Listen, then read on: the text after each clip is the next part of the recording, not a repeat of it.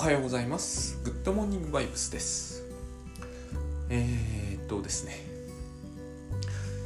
最近もずっと寒いんですよね、まあ、寒いことが問題なわけではなく今もう迫り来る2月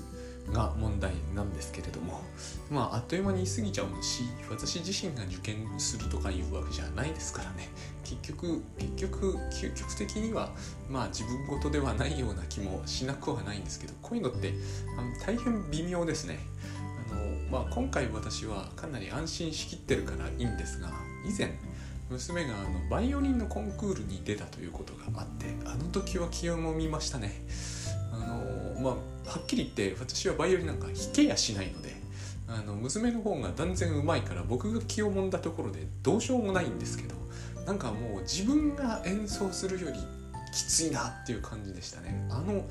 あの、えーと、完全な同一化って不思議だなと思います、えーと、もう自分が明らかに、えーと、演奏している側に立ってるんですよ。まああの野球とかでね私は経験があります。つまり応援してるチームにかなり同一化してしまうという傾向が、えー、千葉ロッテだけどあるんでもうピンチとかになると苦しいんですよね。多分やってる人よりこっちの方が苦しいんじゃないかぐらい苦しいんだけどあのそれぐらい、えーと、同一化して、まあ、それよりもはるかに緊張しましたね。僕が緊張してもしょうがないんですけどね、まあ、そういうことはあったからあの今も初めてそういう経験をするわけじゃないし、えーとしかもコンクールよりはだいぶ楽だとは思うんですよ。結局一人だけでみんなの前で演奏するというわけじゃないですからねこれは。受験というやつは、えー、私自身経験があるんですけど正直私昔ピアノ習ってた時に発表会ってやるじゃないですか。明らかに受験より緊張しましたね。記憶してる限り。小学校2年だったっていうこともありますけどね。えー、なんだかんだうんまああれですね。しょうがないんで。あのしょうがないというかまあそういうことがあるんであとはもうこのコロナ騒動に巻き込まれないと。いうことしかない、まあ、これはですねコロナが怖いとか重症化するとかしないとか関係ないんですよね、えーと、もう陽性だったら受けさせてくれないという学校が事実あるんで。もうなんかこうこれって受験生の責任なのかどうかが大いに疑わしいんですけど一方で向こうもあの民間企業ですから私立学校などというのはねだからどうにもならないんだなもうこうなってしまったらという。もう濃厚接触しただけでも、えーと、受験資格には非常に微妙なものになるというケースすらあるんで濃厚接触ってそれかかったことにはならないだろうと思うんだけれどももうその何て言うんですかね引く手あまたな学校からしてみれば別に優秀な生徒も全員取れなくても構わないということもあるのかなっていうふうに思うぐらいです。はいというわけでもうあの私なんかは、まあ、奥さんはもともとですけれどもあんまもう家から出出ないで生活するみたいになっちゃってます。まああのそれが苦になる方ではないんでそれはいいんですけれども。はい。えっとででですね、えー、今日はですねすごいあの懐かしい本を読み返す機会があってあのエフタさんという方がですねあのこれ岸田修さんの話なんですけどえっ、ー、とまあ精神分析論を岸田さんは書かれていて精神分析家なのかなやっていたこともあるんだろうか。もうそういうことって結構わかんないですからね。あのそういう感じは私は受けなかったんだけれどもあのそういうツイートで久しぶりにこの言葉を見たなという内的事故っていうんですよね。内的事故なんてなんかこう僕すでに何度も喋ったような感じするじゃないですか。僕一回も内的事故って言ったことはないはずですからね。外的事故と内的事故そういう言い方は、えーと、精神分析ではまずありえない表現の仕方だと。それをしている岸田修さんのあれほどのあの著名人で、えーと、つまり独自なんですよ。表現技法がね。え、ー、とそういう物書きの人っているよいるしすごいよなと毎回思うんです。あの人がよく感じさせますね。あの吉本隆明さんですね。似てますもんね、えーと、岸田さんは唯言論でしたっけ？え、ー、とで吉本さんは共同幻想ですもんね。まあこういうことを言うようになっていくんですよ。なぜなら意味付けですから。意味付けって結局幻想ですしまあ少な少なくともそうだな。その狼とかに言わせりゃ絶対幻想ですよ。人間が勝手に作り出してますよね。赤は止まれとかここは道路だとか。だから狼は道路に行って跳ねられちゃうわけですから。あの意味付けっていうのをしかもそれを社会の共通認識の道具みたいにして使うっていうのは人間ですからそういうすごいわけわかんないことをある意味やってるのはですねだからまあその気が狂うとかっていうわけのわかんないことをまた言われちゃうわけですよね。えーと、狂うっていうのは人が勝手に言うことですからねある意味あの正常とか異常とか言ってみたところで例えばここが道路なのは明らかなのに、平気で渡っているから正気とは思えないとかって言うんだけどだってそんなことはないですよね別に。それは水気ですから。便利ですよ。そうしないと死んじゃったりするわけだから。絶対便利なんだけどあのだからといってそのやそのやり方が、えー、そのやり方の方がよっぽど正気を変えたところはあるという話なんですよこれ結局。で、えーと、内的事故か、えー、内的事故って何なんだろう。そうだな本当の事故とはどう違うんですかねウィニコットのねこの辺でまず詰まるんですよ。あと対象関係論的に言うと内なる母って言った時に私は内なる母っていうのはつまり自分のことだと思うんだけどていうかそうとしか言いようがないんですよね自分の心の中の、えーと、母親的に、えー、動き出しているというというか影響を持っている私の心ですよあれは。でそれは当然内だけどそれは内的なのか外的なのかていうとそもそも外的事故っていうのは自分なのか自分じゃないのかっていうね問題が、えー直ちに出てくると思うんですよね。この辺の微妙さの問題になってるんで、えー、非常に岸田さんというのはそのこれをまたですねフェリー来航とかと引きつけて話されるんで、書いてるんでね非常に面白いんですけど、えーと、なんだかよく分からなくなっていくというね 傾向もあるんです。あの物書き特有のものですよね。うまいこと言うんですよ。うまいこと言われてるうちに、えーとロジックを追い切れてない感じがしていくんですね。えーと、そこが気になるか気にならないかで、えーと、て言うんですかねあの評価が一つ分かれるところでもあると思うし、えーと、面白いかと言われれば面白いんですよ。読んでて面白いのは面白いんです。ただあのこの種の話っていうのは何て言うんですかね。あのうんこじつけって言ったらさすがにあれなんですけれどもそのうんと何でも一つの論法で推し進めていく時には必ずつきまとうあのこうだからこうだよねっていう話になるんですよ必ずその人の論論法みたいなものであのあなんか分かるような気がするっていうところで納得させられるっていうかそこを納得できないともう先へ読み進める気を失うというそういうこういつも試金石みたいなもの試されてるみたいな感じがするんですよね。俺のこの話についてこれるんなら読んでねみたいなそういうニュアンスを受けちゃうと面白いんですよだからなんかですねこうなんかこう居酒屋ですげえうまいことをずっと言われている感じを受ける、えーと、感じそういう読み物なんですねでそのこのでもあれはすごい売れたから、えー、僕も読んだことは読んだんですけれどもなんかこう何て言うんですかねえっ、ー、とだからつまりえー、気晴らしみたいにして読むと良いんですよ。こうガーッと読んであ面白かったっていう感じのまさにそういう感じだったんですね。え、ー、とのっけからですねすごいこう振るってるんですよ読み直してみてあ振るってるなと思ったのがあのフロイトは社会心理学者だっていう言い方をするんですよ。このもう言い方からしても逆張りを言ってるわけですよね。フロイトは明らかに臨床ベースで臨床臨床臨床ベースで臨床のことしか書いてないだから分かりにくいんだけれどもあそれは社会心理学だっていう話をするんですよ。で例えば、えーと、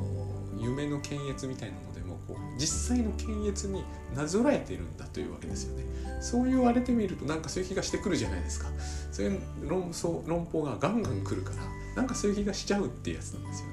であの長寿画というのは当時のドイツの皇帝でとか言われるとなんかそういう感じがしてくるじゃないですか。でそのこうこういう例え話を使ってるからつまり人の心の中における社会というものをの比喩を使って説明してるから非常にこの論法は社会的に見ると分かりやすいっていう話をされるんですよ。なんかへえって感じがしますよね。あのトリビアの泉みたいな感じなんですよね。えーと、88兵みたいな感じで論が進んでいくよーく考えるとおかしいんだけど、えーと、よーく考える暇は与えないわけですね次から次へと話を面白く展開されるからだからえっ、ー、と何て言うんですかねいちいち突っかかって読んでるとあの多分や読んでられなくなるから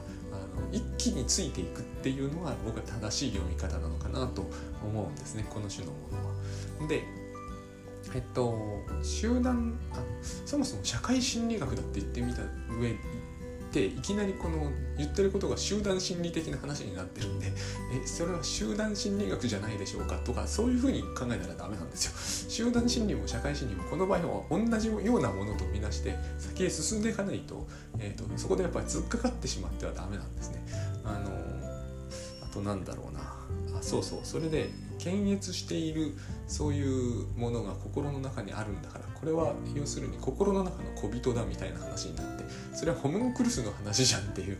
脳科学みたいじゃんそれじゃっていうのも突っかかっちゃダメなんですよ。その小人みたいだっていうのも、えーと、社会社会性の比喩として受け入れて先へ進んでいくとこういうのでいちいちいちいち引っかかってると、あのー、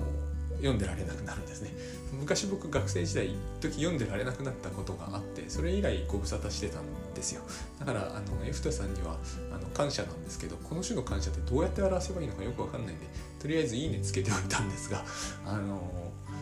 そういうことなんですね。でこの内的事故と外的事故か。まあ多分これは偽りの事故と本当の事故に相当するものをそういう表現でえーと、説明されたんだろうなというこうしてこう用語が増えて混乱が広がっていく感じもなくはないんですけどね。あのー、要はそこで亀裂が入るとそこのところはウィニコットそっくりなんですよね。で亀裂が入るから分裂していると。で外的自己というものに外のことを任せて、えーと、内的自己というものが、えーと純化していくとそれが戦前の日本の様子になぞらえられているわけです。純化っていうのは何ですかね、えーと、私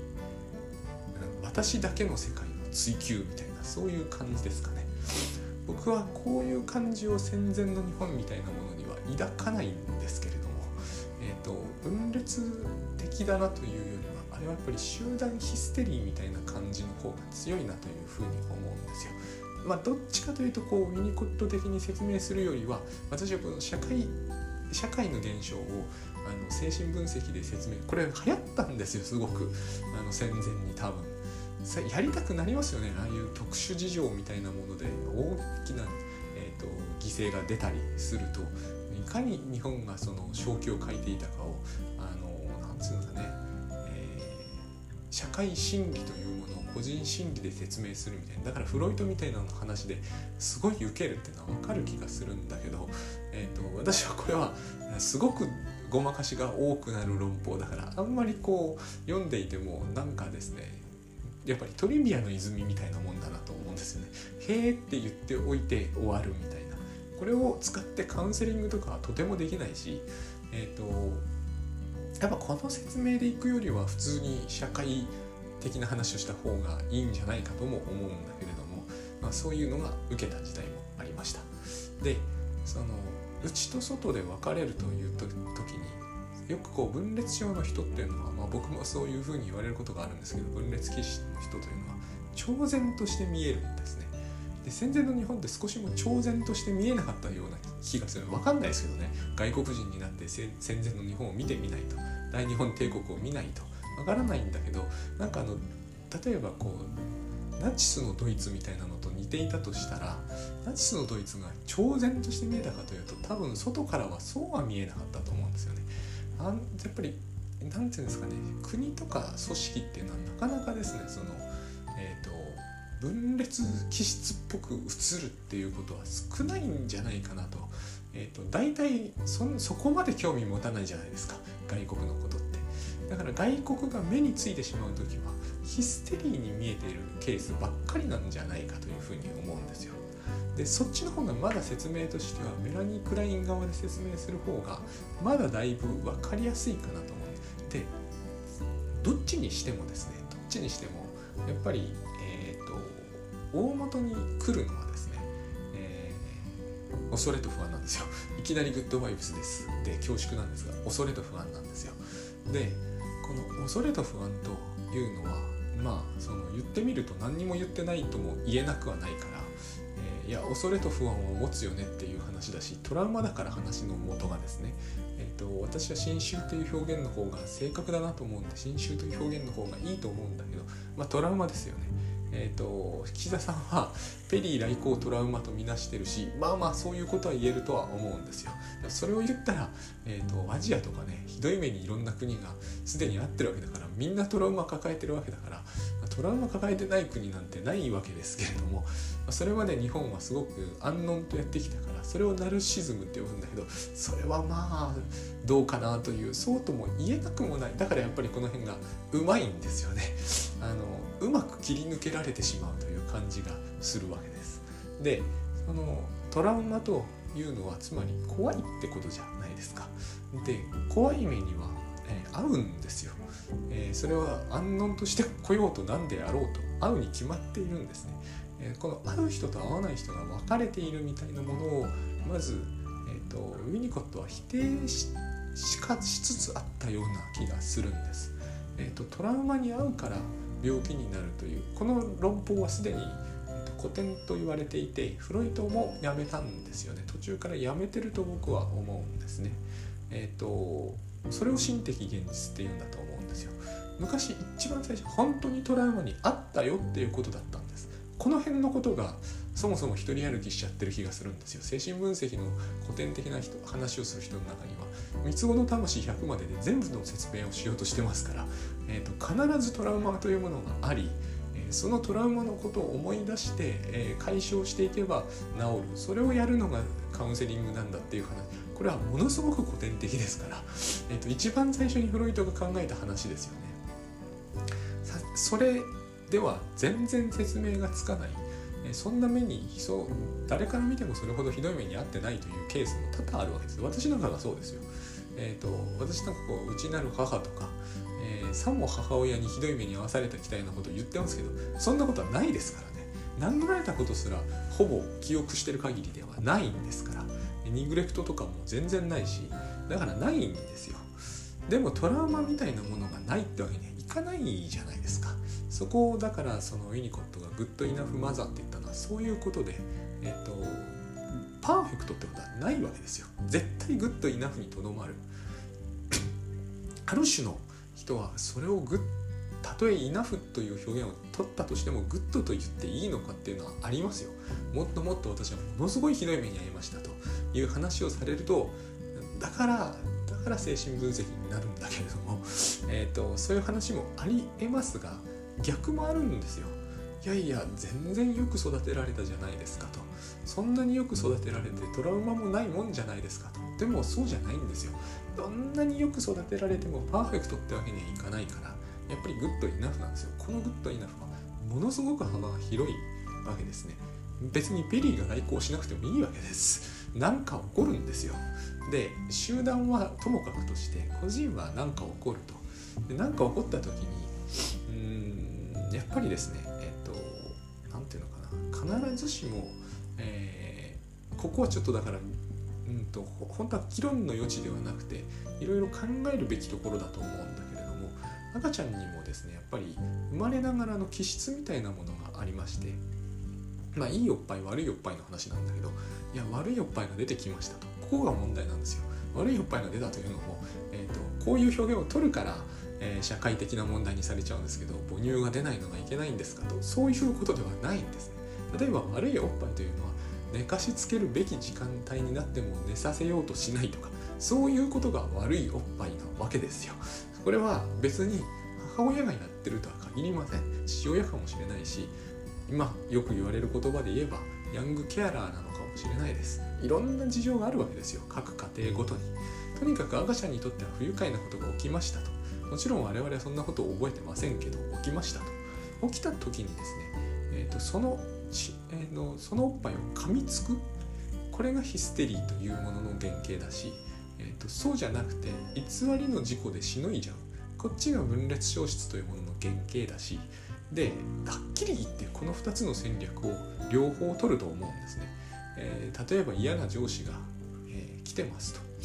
私だってですねえ、ー、といやもうここはそのうまくあの取り繕った笑顔で済まそうと。そしたら分裂消失ですよ。でもちょっと闇の一つも言って虫の居所が悪いから喧嘩みたいなのを売ってやろうと。これだったら、えーと、ヒステリーですよ。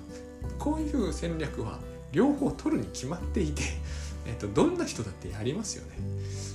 で混ぜこぜにしたような戦略でいくんだけれども赤ちゃんには確かに気質があってあのヒステリックに見えるやり方を多く取る赤ちゃんもいればえーと、明らかにこう内と外が分かれていくような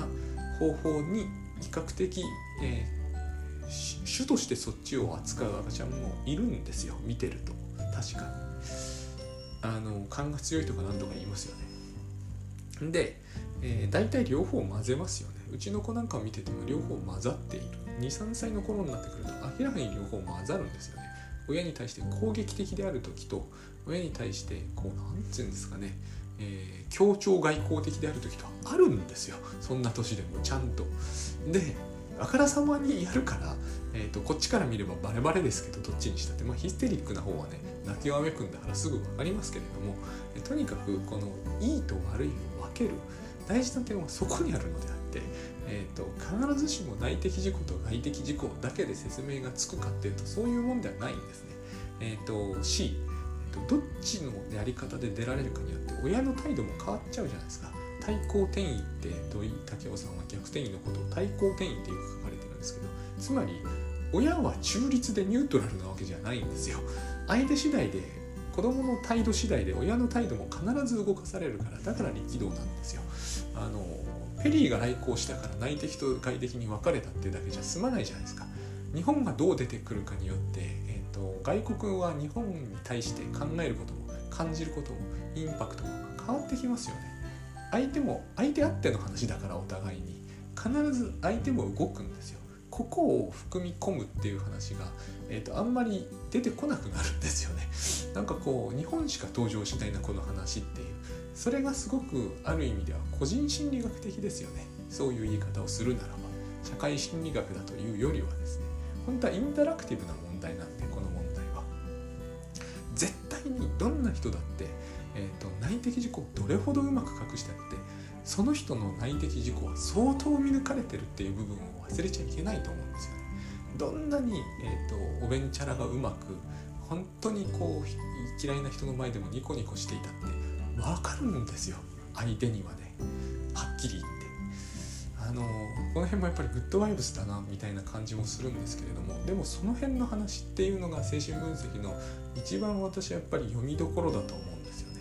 難しいと言われるところもそこかなとも思うんですけれどもね。あのだからこの比喩は大事なんですよ。あの例えば態度で一つとってももう態度が違う。作り笑いは作り笑いでもえっ、ー、とある意味そういう人ばかり見ている専門家が見るわけですからね。だから代弁を投げつけるとかっていう言い方をするんですよ。不愉快になるじゃないですか。代弁を投げつけられればね。でも親の立場ですからね精神分析家は、えーと、不愉快になっただけでは終わらないわけですよ。なんでこうするんだろうって考えますよね。で、えーと、この番組でも前にちょっと言いましたけれども例えば、えーと、と肛門サディズムってあるわけですよね。あるのかないのか分かんないですけどね。でもあるかもしれないなって思うんですよ。親は、えー、としてほしいわけですよ。面白いのはこの辺なんですよね。投げつけられれば不愉快なんだけれどもでもしてほしいわけですよ。で出ませんっていう状態がずっと続くと病院に連れていかなきゃなんないですからね。出してっていうふうに言うことだってありますよ。相手が1歳ぐらいの時は。で赤ちゃんが親に対してちょっとリベンジしてやろうと思っさないでやるっていう戦略を取ることは僕は2歳児で頭が良ければあり得ると思うんですよね。これが肛門サディズムなんだけどつまりケチなんですよ。そしてそのケチが自分を痛めつけるケチであるっていうことに気づいていない。そういう意味では甘えですよね。甘え以外の何者でもないですけれどもね。でこういうことをしているんですよ。分裂消失の人というのは。だって内的事故を出さないわけじゃない。自分の内側というものは出さないよと。えーと、あなたそれが欲しいのは分かってるけど出さないよって実にこう何て言うんですかね。持って回ったようなサディズムですよね。痛めつけるわけではないし、えーと、と何なら何にもしてこない。この何にもしないということが相手にとっては苦しみになるということを意識してやる。そういうやり方もあるわけですよね。必ずしも内的事故と外的事故に分けることがヒステリーばっかりを生むわけじゃない。本音ってのは非常に微妙な形をとりますから。えーと、みんなみんながみんな本音の時にあのナチスの集会みたいにものすごい感じになるとは限らない。なんかこう全くそ知らぬ顔をして人に復讐を果たしていくっていうやり方を、えー、好むことは結構あるわけです。あの猿の集団で、えーと、自分だけがバナナの在りかを知っている。そしてそれをそそういうバナナを取ろうとして一生懸命争ってる仲間をやや冷ややかに見る猿がいるっていう話があるんです冷ややかわかんないですけどそう書いてあったんですよ。非常にそういう心理ってすでに、えーと、猿であるんだから人でないわけがないですよ。でしかもそういうのを見抜く能力が私たちにはないわけじゃないと。ここが分裂消失の人の少しこう何て言うんですかね。それこそナルシシズムなんですよ。侮りすぎてると思うんですねえ、ー、と内面を隠しておけばオープンマインドでなければ相手には分かんないだろう相手には分かんなくて俺のこの、えーと、外面の良さを相手は信じてるんだろう思い込みすぎてるケースが多々あるんですよねだから超然としてるなんて言われちゃうんですよ内面で、えーと、平然として見下しているんだろうってことがバレてるんですよこれがバレてないという前提で話を進めているようなところがあるんだけれども内的と外的って話はこの内的が相手にすでにバレているっていうことを、えーと、含み込んで考えていくとですねもう少し、えーと、この人の立場は厳しいものがあるわけですよね。自分隠してるつもりでいるわけですからうまく外面やってるからうまくできてるよねって思ってるかもしれないけど、まあ、ユング派が言うところのペルソナですけれども、えーと、これが実は、えー、と結構バレてるということを、えー、と前提として考えていくとですねその人は結構いろんなところで、えー、いろんな逆襲を細かくされているというふうに考えても不思議はないんですよね。例えばある種の大事な情報とかは回してもらえないとかねそういうことが起こってくるわけですよね。これをグッドバイブスではバラバラ意識というわけじゃないですかはっきりそうですよね。自分の内界もバラバラだし外界もバラバラになっていくだからちぐはぐになっていっちゃうんですよどうしてもちょっとは。あの外と内を分けるというのはつまり、えーと、いろんな理由がありますが確かに怖いからなんですよ。フェリーが来航したからでも別にいいんですよ。何かよからぬことがあったからでそれはグッドイナフの範疇なんですけれどもねその何て言うんだろう、えー、攻撃とは言えないケースが多いですから人間関係の中では。あるいはもうそもそもちゃんとおっぱいくれているのに勝手に怒り出しているということだって赤ちゃんの場合は当然あります。でそうするとお母さんの態度も、えー、自然厳しくなってしまうというケースもものすごく普通にあるでしょう。だから、えーと、ヒステリーという問題は、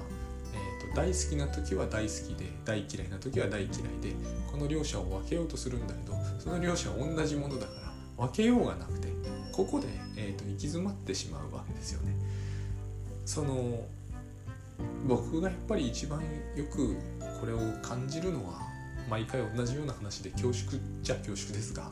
いい上司は悪い上司かなと思うんですよね。あの前に藤子不二雄 A さんの漫画道であったんですけれども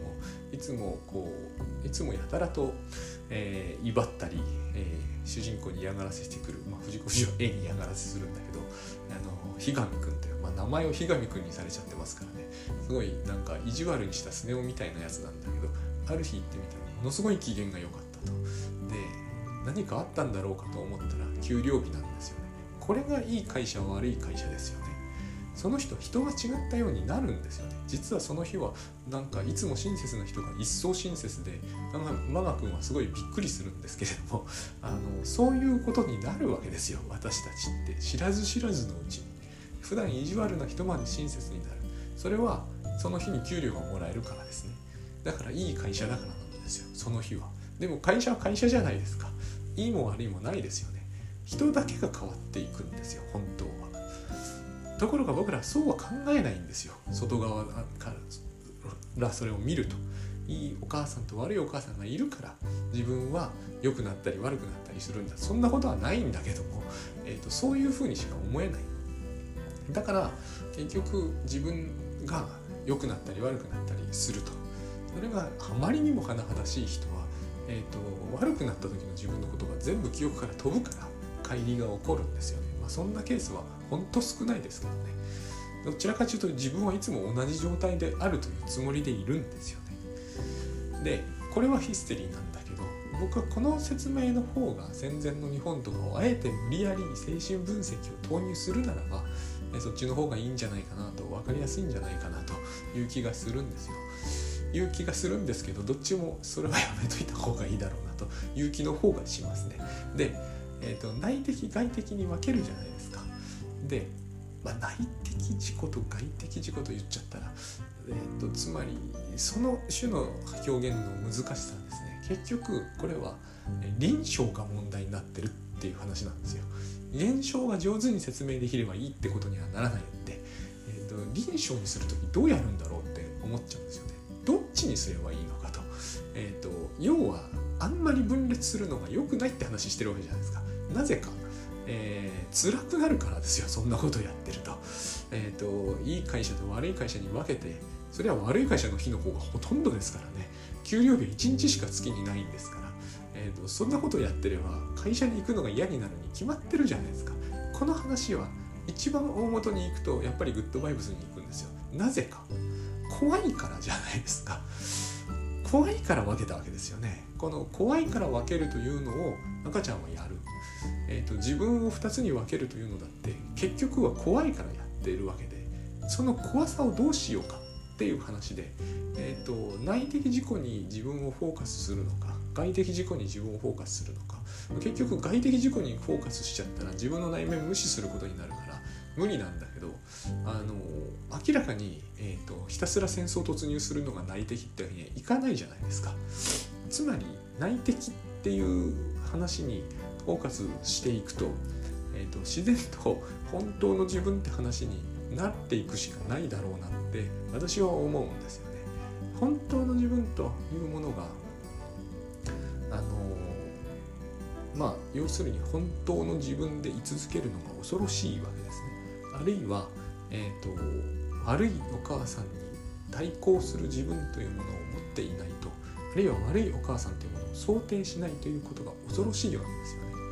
脳内シミュレーションしたくなるわけですよね。悪いお母さんいいお母さんが出てきた時はいいんだと悪いお母さんが出てきたらどうしようというわけで、えーと顔色を伺うしご機嫌をご機嫌が気になるわけですよねこれは怖いってことですよ。で問題はどうして怖いのかってことじゃないですか。で怖がらなくなるにはどうしたらいいんだろうってことですよね。怖がらなくなったら外的だ内的だはいらないし本当だ偽りだもいらなくなるわけですよね。そうは言っても偽りの自分っていうのはいなくはならないんですけれどそういうふうに考えた時に外的内的っていう話をどうやって解決しようかっていう問題になっちゃうと思うんですよね。そうするにはこの外この現象説明が、え、いかにも面白くてしかも長い、えーと、結局のところ問題にしたいのはそっちの方ではないわけです。そっちの方ではなくてどうして分けたのかそして分けた対象は同じものなのに自己なんだから内的と外的は結局同じものなの。にそして、えーと、いいおっぱいも悪いおっぱいも同じなのに。つまり全部一つなのに、えーと、2つにして扱っている。それは怖いからなんだけど、えーと、その怖さというものを問題にしたいわけだしどうすりゃ一つにできるのかというのが問題にしたいところなわけですよね。ここのところが、えー、とこの種の現象説明をこうどんどんしていくそして壮大にしていくとどんどんどんどん離れていくんですよ。この傾向は必ずあると思うんですね。あの吉本隆明さんの集団幻想は大変面白いですけどさてじゃあ集団幻想の分厚いの読み終わりましたっていう後にえっと、次のタスクをやるのが大変辛いんだけどあるいは、えっと、身近な人がちょっと怒っていて怖いんだけどどうしようって時に困ると思うんですよね。困るというか、えっと、話がマクロすぎて持ってこれなくなる感じがするんですよ。いや集団で幻想を見てるからしょうがないよね。では済まされないんですよ。その困ってる人にしてみると。めちゃくちゃ困ってるケースもあるわけですから。もう上司が怖くてここ40日間会社に行ってなくて今日はもう絶対行かなきゃいけないんだけど布団から出られないっていう場合があるわけじゃないですか。集団幻想なんだというのは本当かもしれないし話としては面白いかもしれないけれどもえ、ー、と多分それだけでは布団から出られない気がするんですよ。って時にえっと、私はライフハックだからまだそこまではいかないんですけれどもそれでも、えっと、有言論とか集団幻想を読んだ時にはでもやっぱりこれは面白いんだけれどもこっから先に行くにはどうしたらいいんだろうっていう話がえっ、とうんと何て言うんですかね、えーと、私では適用できないというか、えーと、私では結局それでは、えー、奥さんの怖さ一つ、えー、対応できなかったという問題が残るんですよ。えー、とそりゃ奥さんはイリュージョン意味付けもしているし、えーと、明らかにファルスにとらわれている。長寿画ですけどね、えー、そして私はなんだかんだ言って、えーと、長らく、えー、総的防衛と,、えーと、分裂消失で問題をごまかしてきたからこの種の怖さに直面してしまうとまず身体反応の処理に、えー、と時間かまけすぎて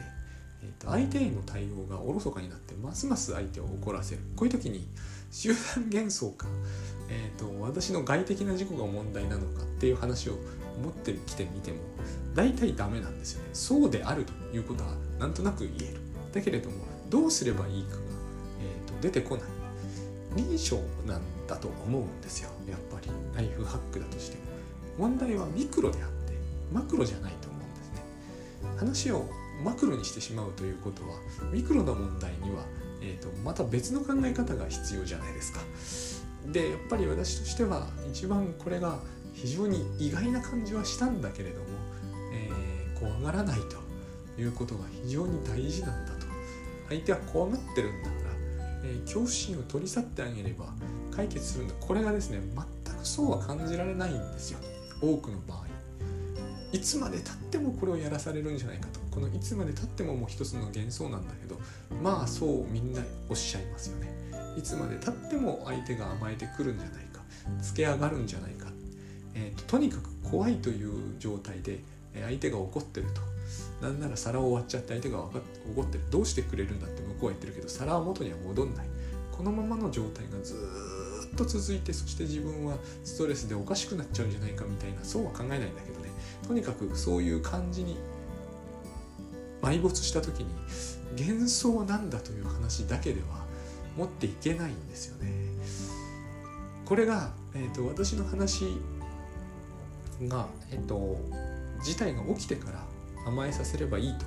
相手の甘えを受け止めればいいと言ってもやっぱりダメな感じがするんですけど僕がやった中ではこの種のやり方しかうまくいかなかったのも事実なんですよ。えっ、ー、とでもって言われますよ。昨日も言われました。そういう事態を未然に防ぐためにシミュレーションしておく方を捨てられないと。捨てられないというのはつまり怖いってことなんですよね。この起きてもいないことが起きる。起きますよ結局。毎日起きるレベルで起きますが、えーと、起きてもいないということを、